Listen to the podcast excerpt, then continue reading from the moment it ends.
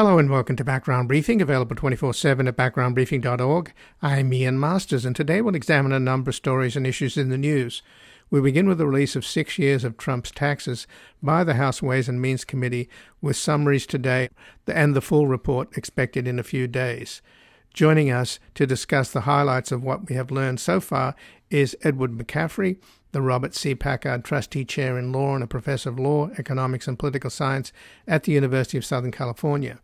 He's the author of Fair Not Flat How to Make the Tax System Better and Simpler, and the founder of the People's Tax Page. We will discuss how the IRS has failed miserably when it comes to auditing presidents, and how the Republicans who resisted turning over Trump's taxes are now even more determined to cut funds from the IRS so that their wealthy donors will not be subject to audits. Then we'll assess today's visit of Ukraine's President Zelensky to the White House and the press conference that followed his long meeting with Biden. Joining us is Anders Aslund, a senior fellow at the Stockholm Free World Forum, a professor at the Center for Eurasian, Russian, and East European Studies at Georgetown University, and a former senior fellow at the Atlantic Council. A member of the Russian Academy of Natural Sciences, he worked as a Swedish diplomat in Moscow and served as an economic advisor to the governments of Russia and Ukraine. His books include Ukraine, What Went Wrong and How to Fix It, and Russia's Crony Capitalism, The Path from Market Economy to Kleptocracy. Then finally, with Fox News' Tucker Carlson, Putin's greatest supporter and propagandist in the United States, we will assess how much he can influence the radical right Republicans in the House to cut aid for Ukraine and examine Carlson's own words in a recent interview he did with Tulsi Gabbard, in which he claimed a prominent Republican congressman accused him of being a Russian agent, saying that he was told intelligence briefers had all kinds of corroborating evidence that Carlson was a Russian agent. Joining us is Robert Baer, one of the most accomplished agents in CIA history and the winner of the Career Intelligence Medal. He's the author of four New York Times bestsellers, including Sleeping with the Devil How Washington Sold Our Soul for Saudi Crude. He's considered one of the world's foremost authorities on the Middle East and is an intelligence and national security affairs analyst for CNN. His latest book is The Fourth Man The Hunt for a KGB Spy at the Top of the CIA and the Rise of Putin's Russia. We're going to take a brief station break and back with an assessment of today's visit of Ukraine's President Zelensky to the White House and the press conference that followed. We're going to take a brief station break and back examining Tucker Carlson's own words in an interview he did with Tulsi Gabbard, in which he claimed a prominent Republican congressman accused him of being a Russian agent, saying that he was told intelligence briefers had all kinds of corroborating evidence that Carlson was a Russian agent. And joining us now is Edward McCaffrey, the Robert C. Packard Trustee Chair in Law and a Professor of Law, Economics, and Political Science at the University of Southern California. He's the author of Fair Not Flat How to Make the Tax System Better and Simpler, and the founder of the People's Tax Page. Welcome to Background Briefing, Edward McCaffrey. Always nice to be here, Ian, and happy holidays to you and your listeners. Well, thanks, Ed.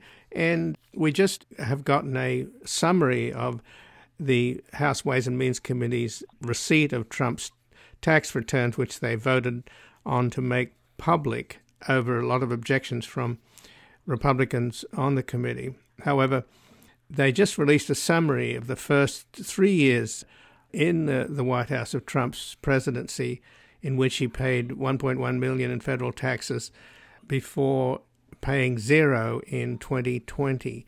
I take it they released those pages based upon the reason why they went after the tax returns, which is to get an idea of whether the IRS is properly auditing presidents. And it looks as if the IRS doesn't come across pretty well in this. It looks like they dropped the ball. What, what's your impression? Oh, a hundred percent right, Ian. And you know, it is kind of a ghost of Christmas, past, present, and future that we're sitting here talking about these tax returns that Trump has stonewalled uh, for years and years, and we finally have the rulings from the Supreme Court that he had to disclose them to the House Ways and Means uh, Committee. There are two reports that the committee actually uh, issued, and you alluded to both of them, Ian. Uh, the one about his taxes over the last six years, going back to 2015, from 2015 to 2020 you're absolutely right. We're back to Trump normal by 2020, and he's paying no income taxes. But the report does show that he paid taxes in 2018 and 2019. So that's the dog that is barking. I think that raises some questions, which we can talk about here in a minute. But the second report was on the IRS auditing procedure. The, the IRS has had since 1977.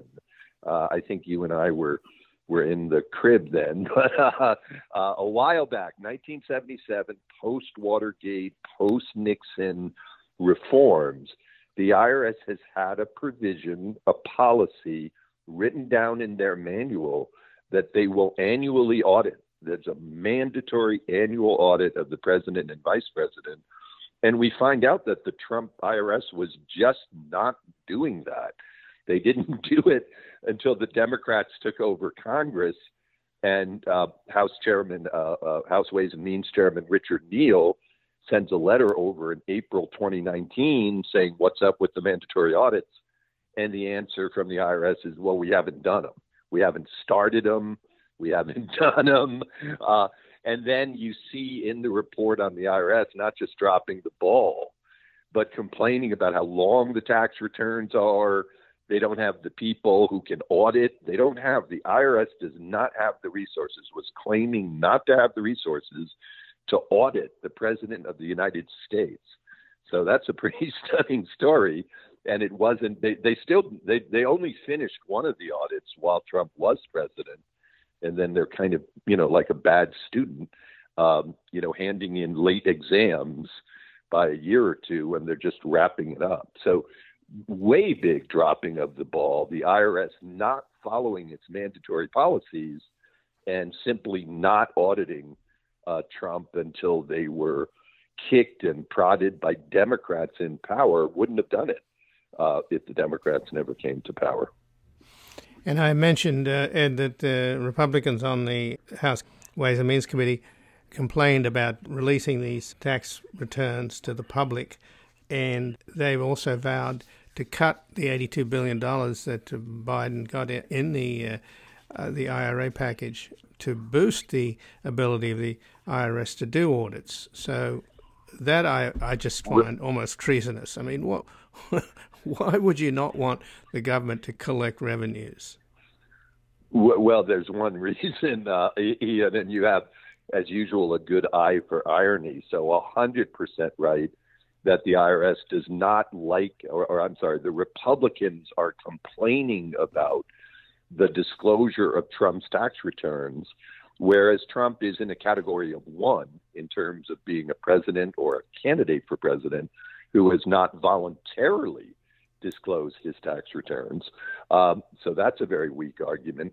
And then again, the continued Republican resistance to funding, better funding of the IRS, and in particular, funding of the IRS to conduct audits, more audits, and better audits of rich people. The IRS does audit poor people like you and me. Uh, they do uh, they do audit people, very low income people who are claiming the earned income tax credit. They don't audit the rich people, and even though they had a mandatory requirement, they should have been auditing Trump. They were not. So, to your very precise question of who is it that doesn't like it when the IRS collects revenue? Well, the obvious answer is those people from whom the IRS would be collecting the revenue. What we're seeing is they're squeezing the middle class people. We have nowhere to hide. They've got our W 2s, they've got all the information on us. They're not even auditing the super rich people who are paying no taxes. So that's a, that's a pretty stunning story that, that transcends normal irony in politics. And I don't know if it rises to the treasonous level that, that you referred to, but it's pretty outrageous. It's it's Republicans just doubling down on a policy of letting wealthy Americans get away with paying no taxes. Well, the implication is that these Congress people and senators are whores and hirelings of the plutocrats whose bidding they are doing. At least that is seems to jump out at me. But let's talk a little bit about what the Ways and Means Committee is now promising in a few days to issue a more comprehensive reports on the six years of Trump's taxes. They have to go through and redact private information like social security numbers, etc. So the expectation, and some of the members on the committee have even said this, the concern is, and it's an obvious one, that the United States government needs to know whether the President of the United States, in the form of Donald Trump, is is beholden to foreign leaders because of deals that he's made, and we know he made some some deals that look pretty shady early on uh, with the Chinese banks helping him out in Indonesia. There's so much reporting and and, and uh, suggestions from FBI counterintelligence that Trump has been laundering Russian money forever in the 80s, and when he owned the casinos in Atlantic City and these properties, Russian uh, gangsters bought enormous numbers 3,200 condos in his properties. So there's a suspicion that he's he's been receiving money from Russia, and that maybe Russian oligarchs uh, co-signed the loans through Deutsche Bank or guaranteed them, and then the possibility also that he's received money from Saudi Arabia, where his son-in-law Jared Kushner and his former Treasury Secretary Mnuchin both were gifted. In the case of uh, Jared Kushner, he got over 2 billion from the Saudis against the advice of the Saudi Sovereign Wealth Fund, and also Mnuchin got over a, a billion as well. So all that stuff has to be brought out into the open. Do you think we're going to learn anything about the extent to which Trump might be beholden to foreign dictators? Well, one thing, just to, to amplify your question a little bit, I don't, I don't think it's necessarily just foreign dictators. I mean, there, you know, there are plenty of people who would have, whether they're foreign countries or not, who would have an interest in, you know, currying favor. We we see that in the FTX uh, scandal, and and it, it doesn't have to be Saudi Arabia or Russia who's the nefarious actor here. Um, in terms of what's coming out, they did release again the two reports. The one on the IRS just you would call it malfeasance, but it's really kind of nonfeasance, just a stunning uh, dereliction of duty by the IRS. And then the second report, pretty detailed, in which we get kind of a summary of the top line numbers. And now we're waiting for the thousands of pages over these six years, all the returns, some organizational returns, the supplements, the working files. So that's going to be a massive data dump that will keep accountants busy over over the holiday season. Not sure that we're going to see, you know, screaming headlines. You know, we're not going to see checks from Vladimir Putin uh, on the tax returns. We, we've the New York Times has had access to these returns. We've seen them. Whether, whether there is a big, huge smoking gun. But having said that, you know, just looking at the summary and the top line numbers, the thing that stands out, it's the dog that is barking, is okay, so Trump, if we look at these years, in 2016, he pays $750. In 2017, he pays $750. By 2020, he's back to paying nothing. So almost any of our listeners would be happy with that. In the year 2018, he paid a million dollars in taxes. That's the outlier. The question is, why did he pay taxes? The answer is he had major capital gains sales.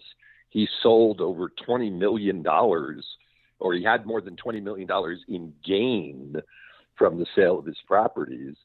So then the question is, well, why did he sell his properties? Rich people don't have to sell their properties. They can play what I call tax planning 101 buy, borrow, die.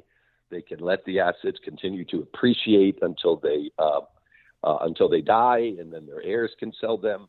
So why did Trump, who hates to pay taxes, who never pays taxes, who goes decades without paying taxes, why did he pay a million dollars in taxes when he was president? The answer is because he sold properties. To me, the question is why did he sell properties? Uh, didn't have to do it could have held on to them, could have avoided the taxes. So the answer seems to be twofold. One, he didn't have access to loans. The loans were drying up. He needed to get money. He's he's a big spender, even when he was president, maintaining Mar-a-Lago, lots of other expenses. And two, he got a good price. People were willing to pay him so much for his properties when he was president that he ended up paying tax and he got so much money from the sale that he still made out even after paying the tax. That's that's what it looks to me like what happened. And then the question is, well, who is who is making large purchases from the president of the United States while he's the president of the United States? Little difficult to believe that Trump wasn't intimately aware of his assets that are being sold off, even if there's a blind trust. So I, I, I think there there are questions about Trump's monetizing of the presidency, and I don't know if those questions are going to be answered in tiny little details, but there's some big picture questions like why does a person who never pays tax suddenly pay tax when he's the president? Why does a person who typically does not show large capital gains suddenly show large capital gains when he's president? And is the nefarious influence coming not by money laundering, but by overpaying for assets as a way to curry favor? Well, the other thing that just in the last couple of minutes, Ed McCaffrey, that comes up as a red flag to me is that this new tax data that the House Ways and Means Committee just released in these summaries indicates that while Trump was in the White House, he made charitable donations in cash. I mean, who makes charitable donations in cash? And apparently well, there were substantial amounts. You know. Well, he was forced to do it. That that's his. Uh, he wasn't going to keep his salary.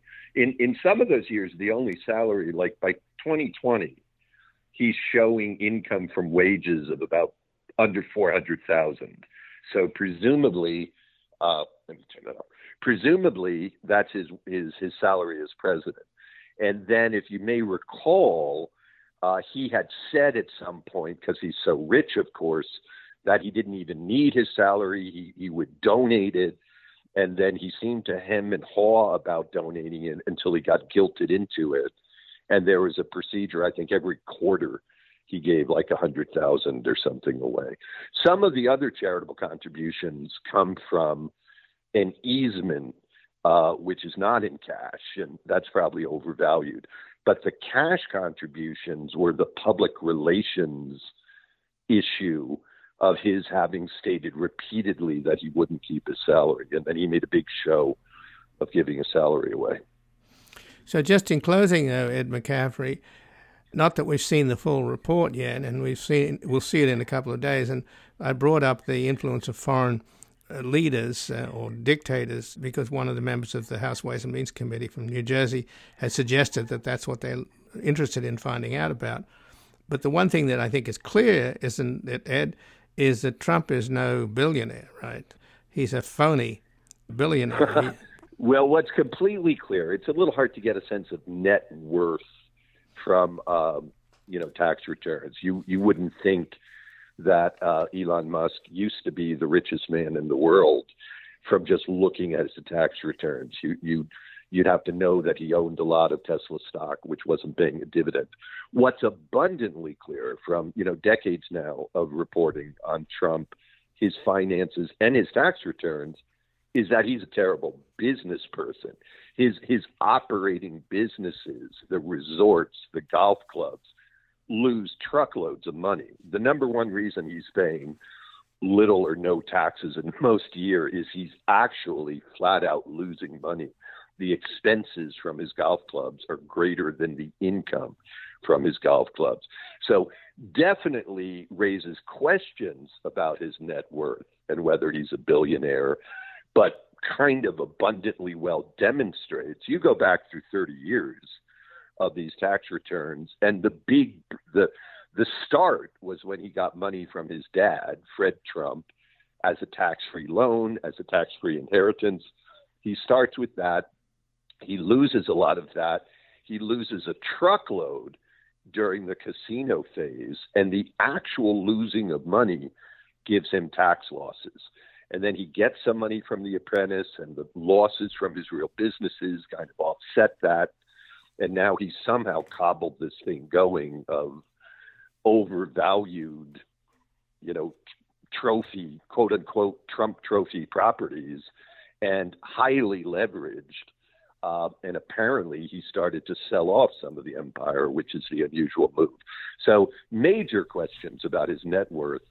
No questions about his, his business success. He's a bad businessman. The, the Trump businesses lose money. So much for the art of the deal. So, I thank you, Ed McCaffrey. I appreciate it very much. Yeah, not all art is good, right? but uh, happy holidays again. Always my pleasure. And um, my guess is we'll be talking about Trump's taxes and the new year and beyond. Well, again, I thank you, uh, Ed McCaffrey, Robert C. Packard, trustee chair in law and a professor of law, economics, and political science at the University of Southern California. He's the author of Fair Not Flat How to Make the Tax System Better and Simpler, and the founder of the People's Tax Page. Who's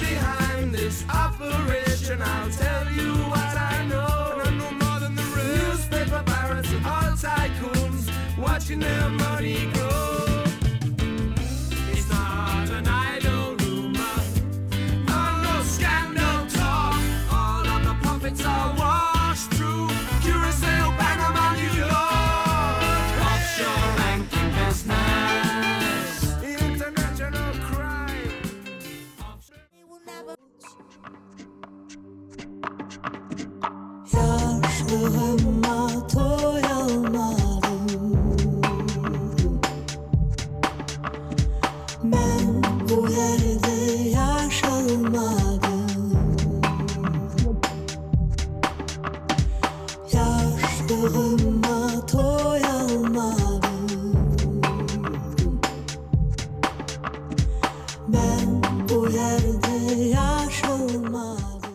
Welcome back. I'm Ian Masters, and this is Background Briefing, available 24 7 at backgroundbriefing.org. And joining us now is Anders Aslund, a senior fellow at the Stockholm Free World Forum, a professor at the Center of Eurasian, Russian, and East European Studies at Georgetown University, and a former senior fellow at the Atlantic Council. A member of the Russian Academy of Natural Sciences, he worked in, as a Swedish diplomat in Moscow and serves as an economic advisor to the governments of Russia and Ukraine. His books include Ukraine, What Went Wrong and How to Fix It, and Russia's Crony Capitalism, The Path from Market Economy to Kleptocracy. Welcome to Background Briefing, Anders Aslund. Thank you very much, Ian. Thank you for joining us, Anderson. The press conference today, after the long meeting in the White House between President Zelensky and President Biden was, I think, impressive in, in, a, in a curious way that you had basically Joe Biden, who's not the world's greatest public speaker, speaking next to a stand up comedian. And Biden actually had some pretty good one liners and got a lot of laughs. But that aside, what did you take away from the press conference? Well, two major things. The first is that they were very, uh, very uh, feeling very well together. So you felt that uh, there was no serious uh, dis- disagreement. The other was that I was uh, surprised how cautious Biden was. Uh, and while Zelensky was very hard hitting, what I mean by this is that uh, Biden said that Ukraine uh, must defend itself and we will impose costs on the Kremlin, but he did not say that Ukraine has to win, which I would have liked to see, and that Russia has to be uh, de- defeated. While uh, Zelensky was uh, quite unmitigated in, in uh, stating what uh, they wanted to do while he was careful not to uh, use uh, the, the, ordinary, now ordinary uh, Ukrainian words for the Russians. They are normally called the orcs. Right. I believe that one of the descriptions is racists, isn't it? A play of words on fascists. Yeah, that's another one. Uh. Zelensky normally doesn't use that. Right.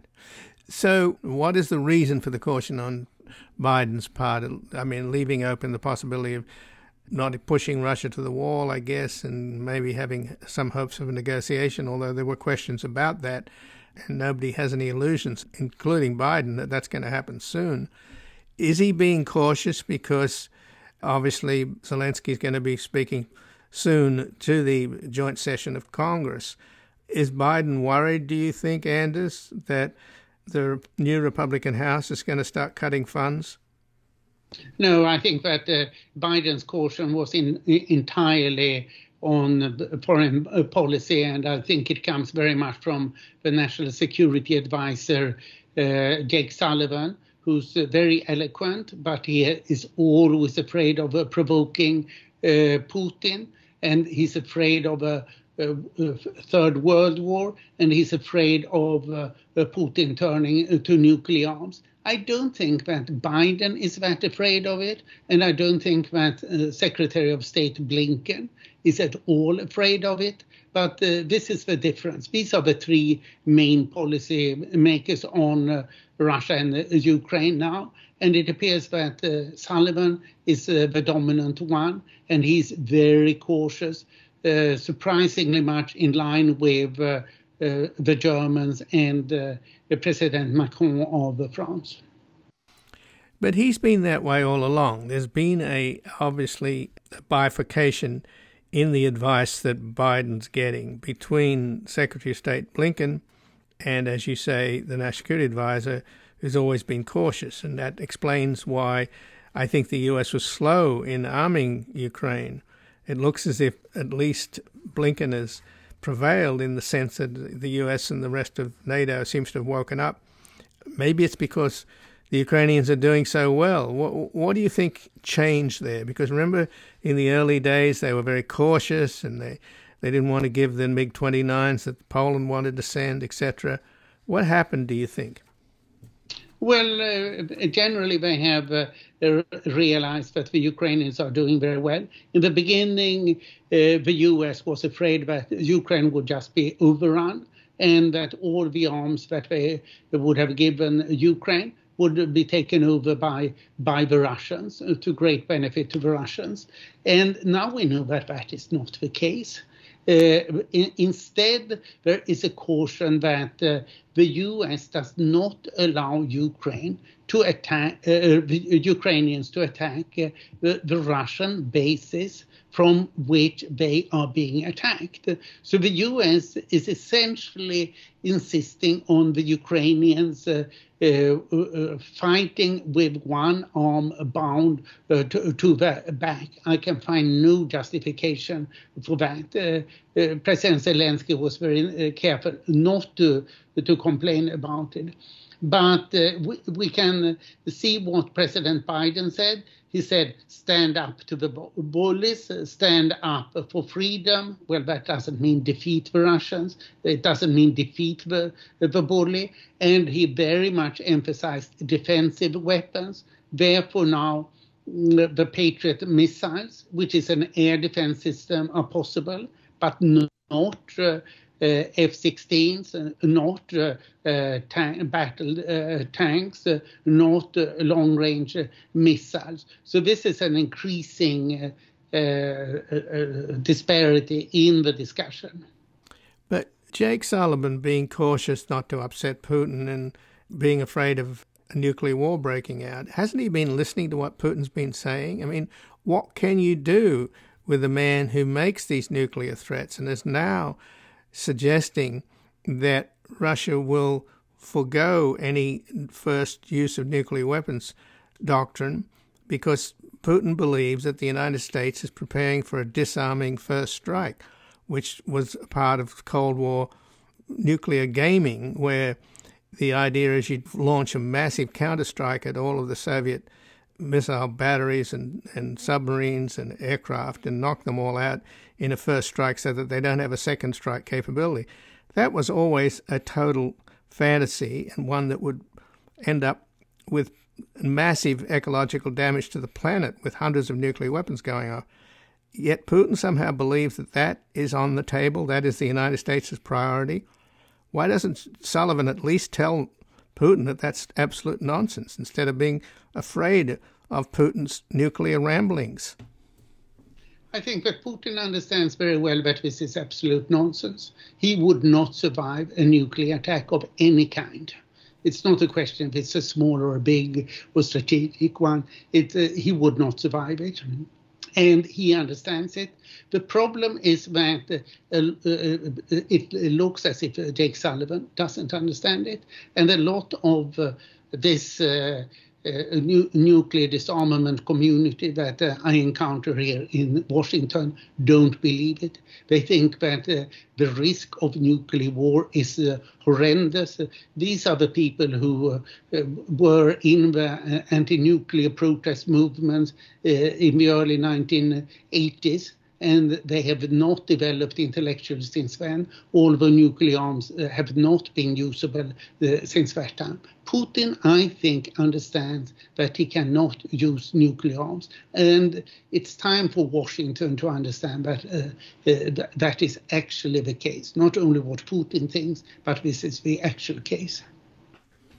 But Putin has already lost this war, and I spoke yesterday to Michael Kimmage, who was an the head of the uh, Russian Ukraine desk at the State Department's Office of Policy Planning, and he's got a piece in Foreign Affairs basically saying that you know it's all over for Putin, and then the question is the perils and promise of a Russian defeat. So that should be Sullivan's focus. Is it's already defeated. So the question is what happens to Putin, doesn't it? And as he mobilizes again, he didn't want to mobilize in the first place. He obviously knew that there would be a backlash amongst the Russian people who have been incredibly passive and are subjected to massive propaganda. But if they escalate to the kind of mobilization that the Russian Ministry of Defense is talking about, isn't Putin likely to have even greater resistance from the Russian people? Aren't they likely to wake up at some point? It's very unclear, Ian. I, I, I talked to uh, uh, uh, intelligent Russian from a big provincial uh, town yesterday, and what she described was uh, Russians uh, are being mobilized all the time, and they are being sent to the field. Most of the mobilization takes place during the weekends when they are not being prepared. And uh, mobilization in Russia today, it's really like being arrested. And it's not only young people, it's uh, men in the 40s and uh, 50s. And it's not only men, it's also physicians who are being sent uh, uh, to, uh, to, the, to the front. So this is quite ruthless and we don't have any transparency in this uh, uh, process. So Putin seems to be uh, uh going for break, but he realizes that nuclear arms is not a, a good uh, choice. Instead, he's sending ever more people to be uh, used as cannon fodder. What the Ukrainians now report is that almost 100,000 Russian soldiers have been killed. And uh, uh, you can deduct a bit of it, and perhaps it's a 30% less, but say 70,000 Russian soldiers killed. That's an enormous uh, number. And then you add uh, at, at, least twice as many uh, injured soldiers. I'm saying uh, only twice as many normally one counts at uh, uh, three times, but the Russians let a lot of their soldiers um, bleed to death on the battlefield because they don't take care of their injured soldiers. And then we are discussing more than 200,000 Eh, killed eh, eh, casualties uh, that's an enormous number, and Putin doesn't care. He just pumps out more people as long as they don't revolt, and shockingly, they don't revolt. Right, but that's my question, and it's given that they are being slaughtered and that they are being sent as cannon fodder. They know it. Morale is rock bottom. The Russian military is so corrupt that the equipment is not being supplied particularly in in the winter, whereas the, the Ukrainians are getting top of the line Canadian winter Arctic gear. I mean, at what point does the word get out to the Russian people of the horrors of what's going on, the futility of it all, and and even though they're able to cover up all the coffins coming home, at some point you would think that the propaganda war would break down. Yeah, it's uh, shocking. I get uh, reports from uh, two Swedish volunteer soldiers who are fighting on the uh, for the Ukrainians, of course, uh, in Donbass. and they are currently in Bakhmut. And what they report, uh, I read their report, I don't talk to them.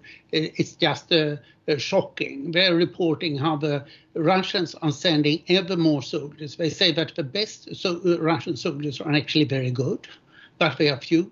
And then there are lots of newly mobilized uh, uh, soldiers, uh, 10 times more or, or so, and they are just slaughtered. And if they don't move ahead fast enough, then there are Eh, Kadyrov's uh, eh, Chechen soldiers are shooting them from behind, as NKVD, uh, eh, Stalin's secret police did during World War II, and they are moving forward. So my Swedish contacts then explain how the corpses are lying two meter high because these poor uh, mobilized uh, soldiers are just climbing up uh, because they are more afraid to be shot from behind than from the front. And the Ukrainians are just easily shooting them down with autom- uh, uh, automatic guns. Well, that is just hideous, isn't it? And I just don't know how long that can keep up. Again, I go back to the same question Is Russia a society that's been lobotomized by propaganda and lies? Is there still free thought? I know the smart, talented people and the young who avoided the draft have left the country, but is all that's left in Russia these crazy nationalists like Prigozhin and Igor Girkin and these horrible people? No, but uh, uh, people are afraid. They don't see that they can achieve anything at home. Uh, the last number I saw is that 17,000 people have been arrested for protests against war in Russia. Uh, the day before yesterday, I talked to a couple who uh, had fled Moscow in time uh, after uh, uh, one of the couple in the couple had been been arrested. There was nothing more that they they could do. They will apply for political asylum here in the United States now and about 1 million people have left Russia uh, this year, uh, probably uh, permanently. and uh, you can say this is 1.5% of a, la- a labor force that will hit the economy a bit, but Putin does, uh, doesn't care. He doesn't care about GDP and it doesn't care about the welfare of the population. And uh, Putin's system of repression is extremely well informed. Whenever somebody does something that he doesn't like, uh, he gets informed, or his uh, secret police, the FSB, and then either they are being repressed, talked to, or Uh, they are being forced to, to, to, leave the country, increasingly they're forced to leave the country. So most of my Russian friends have been forced to leave the country. So just in closing, back to the Congress where the President Zelensky is addressing this evening as we go to air, and as is the pro-Putin caucus in the House significant? I mean, the, obviously the most powerful voice in support of Putin is Fox News' Tucker Carlson. And we'll be talking about that in the next segment. But what, I mean, obviously, the reason that Biden invited him to the United States, to the White House, and the Pelosi's asked him to speak to a joint session is because he's a great salesman. And that's what they're trying to do tonight. So, what kind of resistance is there to Zelensky? Yeah, let me turn this uh, in another fashion. This is a great victory of Biden. He shows uh, th- this is one of the greatest things he has done in his presidency, and there are some odd Republicans who are against it. So uh, he will simply expose them, and it's all the better that uh, two, uh, sorry, three quarters of the uh, Republican senators are strongly in favor of Ukraine, led by Mitch McConnell, who makes no bones about stating it. And Kevin McCarthy looks all the more shaky because he needs uh, the support of these uh, currently uh, one quarter of a Republican congressman who listen to uh, uh, to Trump. So, so uh, you can say an indirect effect of this is that Biden very successfully undermines Kevin McCarthy. Well, Anders Aslund, I thank you very much for joining us here today. Thank you as always, Ian. And again, I've been speaking with Anders Aslund, who's a senior fellow at the Stockholm Free World Forum, a professor at the Center for Eurasian, Russian, and East European Studies at Georgetown University, and a former senior fellow at the Atlantic Council, a member of the Russian Academy of Natural Sciences. He worked as a Swedish diplomat in Moscow and served as an economic advisor to the governments of Russia and Ukraine. And his books include Ukraine, What Went Wrong and How to Fix It, and Russia's Crony Capitalism, The Path from Market Economy to Kleptocracy. Return, never return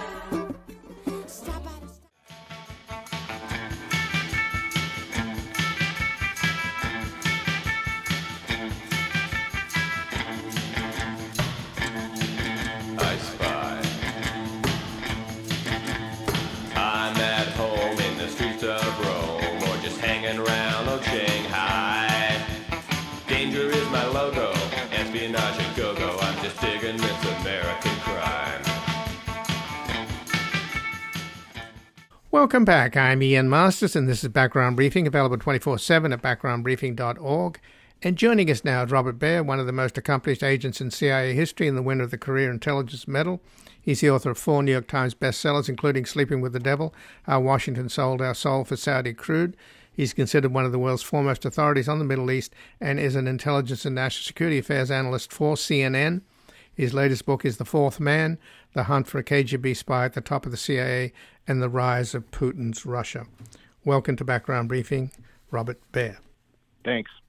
Well, thanks for joining us, uh, Bob. And Zelensky, the president of Ukraine, had a press conference today with Biden and, and is addressing the a joint session of Congress tonight.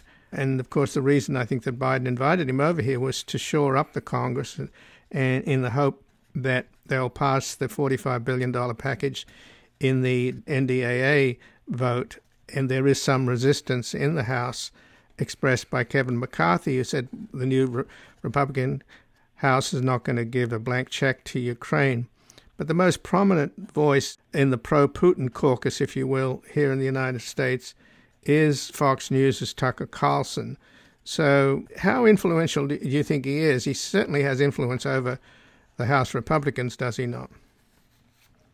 Oh, absolutely. I mean, the whole right wing is influenced by him. I mean, people tune in to Fox, listen to Tuck- Tucker Carlson. It just sort of feeds all their biases and prejudices, and you know, um, it, it's the same. Trump line is that we don't get anything out of NATO, we don't get anything out of places like Ukraine. Why get involved? It's going to need lead to a nuclear war. Uh, Ukrainians can't win, possibly win, um, and and for them, Putin is their natural ally.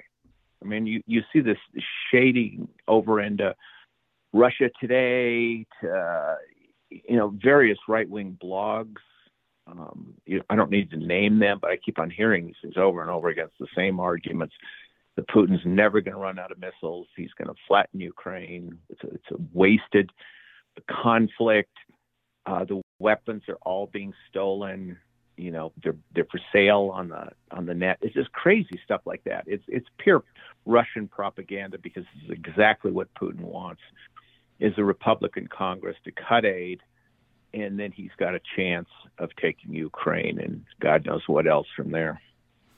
So let's talk about the influence of Tucker Carlson and, and more importantly, what influences him. Why is this son of a rich man who Carlson's father ran Swanson's frozen food company and then his mother was also very wealthy and then his father then remarried another wealthy woman. So this guy comes from a lot of money. So he can't be doing this for money.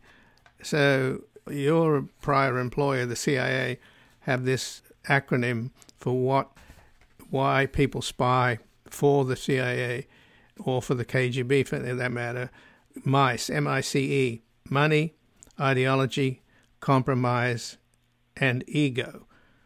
Which of the of those four do you think applies to Tucker Carlson in terms of being Putin's number one spokesperson here in the United States? I think it's almost definitely ideology. His his views of the world align with Putin's. Um, it just is in the you know the 20s and 30s the left allied with with the Russians, with the Soviet Union and and Stalin. A lot of those people that ended up working for the KGB were were ideologues, and their whole family and all the spy networks at Los Alamos and in the military, at the State Department, and even the White House, they looked at Russia as, as sort of their natural ally. Um, and I, I think we're seeing the same thing, only it's it's the right now. Is you know, and, and so much of it is based on this subtle racism. Uh, and they look at Putin as a religious figure, almost trying to revive, you know, a Christian Russia um, holding off the the Tartar hordes and you know, crazy stuff like this. I mean, it, it's just not factual, but it's just it's emotional. So you know, Tucker Carlson is going on about the border, uh, about what a great job Musk is doing with with Twitter, um, and, and it's all part and parcel of the same package, and they don't really distinguish. I mean, when when when these cities are being bombarded and civilians are being massacred and tortured, um, they just don't see it. They've got blinders on. And they also they also have, have characterized this is pure Russian propaganda. Uh, the Ukrainians as Nazis. So let's talk then about what Tucker Carlson himself said recently. In fact, a week ago, Tuesday, on the podcast of Tulsi Gabbard's, where he made the most amazing statements about First of all, and I'm, I'm, literally quoting Tucker Carlson talking about himself, he said that he had tried to interview Russian President Vladimir Putin and he felt that the NSA prevented him from doing that. And then he went on to say there are members of Congress who are controlled by the intelligence agencies. I'm not speculating on this. I know I lived in Washington, D.C. for 35 years. I know this, Carlson insisted. And then he went on to say that a very high ranking member of the House Intelligence Committee told him after drinking that NSA spies on the lawmakers' text messages. And then Carlson went on to recount he had an angry exchange with Representative Michael McCaul, Republican of Texas, who's on the, I think he's the, he'll be the chair of the Foreign Affairs Committee, who accused him of being a Russian agent on the basis of information provided by the congressman's intelligence briefers. And then Carlson says, and I got into an argument with him uh, once last year on the phone. He had told somebody that I was a Russian agent, and I was outraged. And then he said I really made some, I said used some bad language.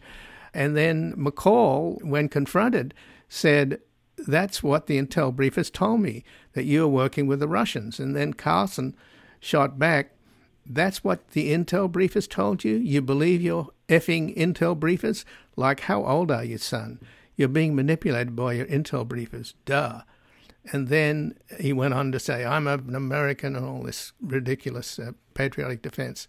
But McCaul, the congressman, then told Carlson that the intelligence officials had, quote, all kinds of corroborating evidence proving that the Fox News host Tucker Carlson was a Russian agent. So it's extraordinary that Carlson would tell this story and open up this possibility which may be a real possibility. You know, Trump does that as well. Often guilty people inadvertently bring up issues that indicate that maybe they're guilty. You, what you do in a case like that is if you're taking direction from Moscow, and what no doubt has happened is the National Security Agency has intercepted texts and phone calls to the Kremlin, eh, who's giving him instructions, saying this is the important issue whatever it may be on Ukraine. Of course, that's what they're focused on. So it just it just it, it, they, they can see direction coming from Moscow. They're not listening to Tucker Carlson's phone calls in the United States or Fox or you know with Murdoch or the rest of that. No, that's not happening. it's it's the communications with a foreign government. And by the way, um, when I was in the CIA, I have seen communications between journalists, prominent journalists, taking direction and even being helped in property deals um, with a foreign government, a hostile government. So this isn't the first time that somebody in the press has has cut a deal with a, with a foreign country. But the fact that uh, McCaul was briefed, you, you just don't do this. You don't take somebody like Tucker Carlson, a celebrity, brief them unless you have a smoking gun. I've heard independently. I've seen this article independently. Somebody who'd been uh, very high in the in the intelligence community, when Tucker Carlson came up and oh, he's a Russian agent. Now, I wasn't in a position to ask him why he thinks that, so I can only speculate that, that Tucker Carlson is just taking orders from Moscow. That doesn't mean he takes money. It doesn't mean he, he passes documents. It, it is not a violation of the Espionage Act to do the bidding of a foreign government in terms of of, of propaganda. It's just not. I mean, RT, and you go right down Sputnik and all the rest of them that were these people, ex my former colleagues that work for these Russian groups. It's pure propaganda, and they don't mind, and they take Russian money. In this, in the cases of the, my former colleagues. You mean um, Phil Giraldi and people like that, v- veteran yeah, intelligence I mean, professionals for sanity. Yeah, and and you know, it's crazy. You you you can't ally with a government that we're about ready to go to war with. We're all you know, we are at war essentially with Russia. So to ally with Moscow is just sort of unheard of, or should be unheard of.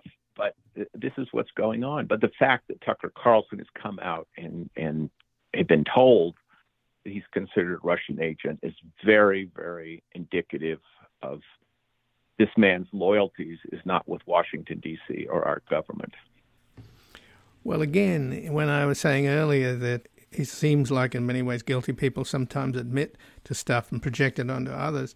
In the interview that Tucker Carlson did a week ago Tuesday with Tulsi Gabbard on her podcast, towards the end, Carlson said that a lot of members of Congress are, are manipulated by the intelligence agency and they go along with it out of fear that their own vulnerabilities may be exposed. Quote, they know they're being manipulated and there's uh, pressure points that can be applied on people. I mean, let's just be totally honest. I'm not accusing anyone of anything specifically, but if you have a drinking problem or you're not, you have a complicated personal life, and a lot of people do, particularly in DC, you're vulnerable.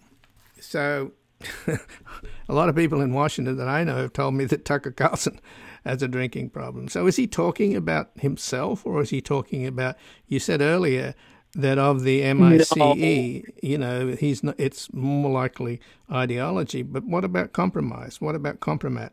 Did, could the Russians have something on him? Could the Russians, yes, but we haven't seen anything. No, that's the problem. You, all sorts of compromise. There could be financial dealings with, with Russian entities, with oligarchs, for instance. I just haven't seen anything, you know, and you, you can't accuse them of, of that. Um, you know, and, and as a matter of control, you know, it's ideology, you just you need suggestions. You don't need to control anybody. You don't write them an email and say do this, do that. Um, the, the Russians just pick out because what they're doing is they're very adept at this. They're going through Congress and they're figuring out which Republicans are going to cut aid Ukraine. So when he gets on TV, he's uh, effectively, uh, you know, appealing to those Republicans, whether it's Jim Jordan or whoever. And uh, this is what's going to save Putin is is if we, you know, cut back aid or cut it altogether, um, or force a, uh, some sort of truce on Zelensky, which does not benefit the Ukrainians. Uh, either way, I mean, this this genuine Congress, the new the new Congress comes to power, you're going to see a huge, horrendous fight. And I think they they have the ability to cut aid to Ukraine, and and they might do it um, because what we're talking about is is propaganda, and the propaganda is these weapons are being they're not going to the defense of Ukraine; they're being sold, and that that that Ukraine is a corrupt fascist state, which is pure Russian propaganda. And any, you know, going after Pravi Sector, this militia, this right wing group, and, you know, even though a couple of those people were clearly, you know, in, in a joking way wearing Nazi insignia, but in general, this is a nationalist fight for the sovereignty of Ukraine. But anyhow, these subtle messages on an electorate that doesn't understand the, the fight or what's going on can be manipulated. But going back to the manipulation of congressmen, this goes back to this craziness about the deep state. That would mean that the CIA and the FBI director would be sit down and say, "All right, we got to manipulate these congressmen with, with, you know, intelligence selective intelligence, which is going to change their opinion. And I've never seen anybody in the intelligence community, community uh, uh have those ap- uh, power aspirations that they're accusing the CIA and the FBI have. Just doesn't exist. First of all, the FBI doesn't can't even handle political intelligence, and especially foreign political intelligence. As for the CIA, it's just they're, they're bureaucrats. They, you know, they say, all right, they sit around and they parse these these intercepts of you know Tucker Carlson or whatever they're with Moscow, and they have to pick them up because if intercepts are going to the Kremlin, whether it's American or otherwise, they pick them up. And the way they're disseminated, it says U.S. person, but you can figure out it's Tucker Carlson. And then they sit around and and you know worry over this, and they finally say, all right, let's let's go brief Congress on this because we have to, we're obligated to, and that's normally what happens. But a conspiracy on the part of the intelligence community. You know, the only conspiracies they really in, engage in is when they've made a mistake, is to cover them up, and that's typical to protect the institution. Oh, we made a mistake. Let's let's you know feed stuff to Congress that makes us not look so bad. That's what happens, but never to to mm. change American foreign policy. It just it doesn't happen. Well, Robert Baer, I thank you for joining us. I appreciate it. Thank you. And again, I've been speaking with Robert Baer, one of the most accomplished agents in CIA history and the winner of the Career Intelligence Medal. He's the author of four New York Times bestsellers, including Sleeping with the Devil How Washington Sold Our Soul for Saudi Crude. And he's considered one of the world's foremost authorities on the Middle East and is an intelligence and national security affairs analyst for CNN and his latest book is The Fourth Man The Hunt for a KGB Spy at the Top of the CIA and the Rise of Putin's Russia. This has been Background Briefing. I'm Ian Masters. I'd like to thank producer Graham Fitzgibbon, and this program is available for podcasting at backgroundbriefing.org, where you can sign up for our email updates as well as subscribe wherever you get your podcasts. If you like this program, you can help us reach more listeners by taking a moment to rate and review us on iTunes, Google Play, iHeartRadio, or wherever you get your podcasts. And please do share the program with friends and family and colleagues on Twitter and Facebook. And I'll be back again tomorrow with another background briefing. Bye for now.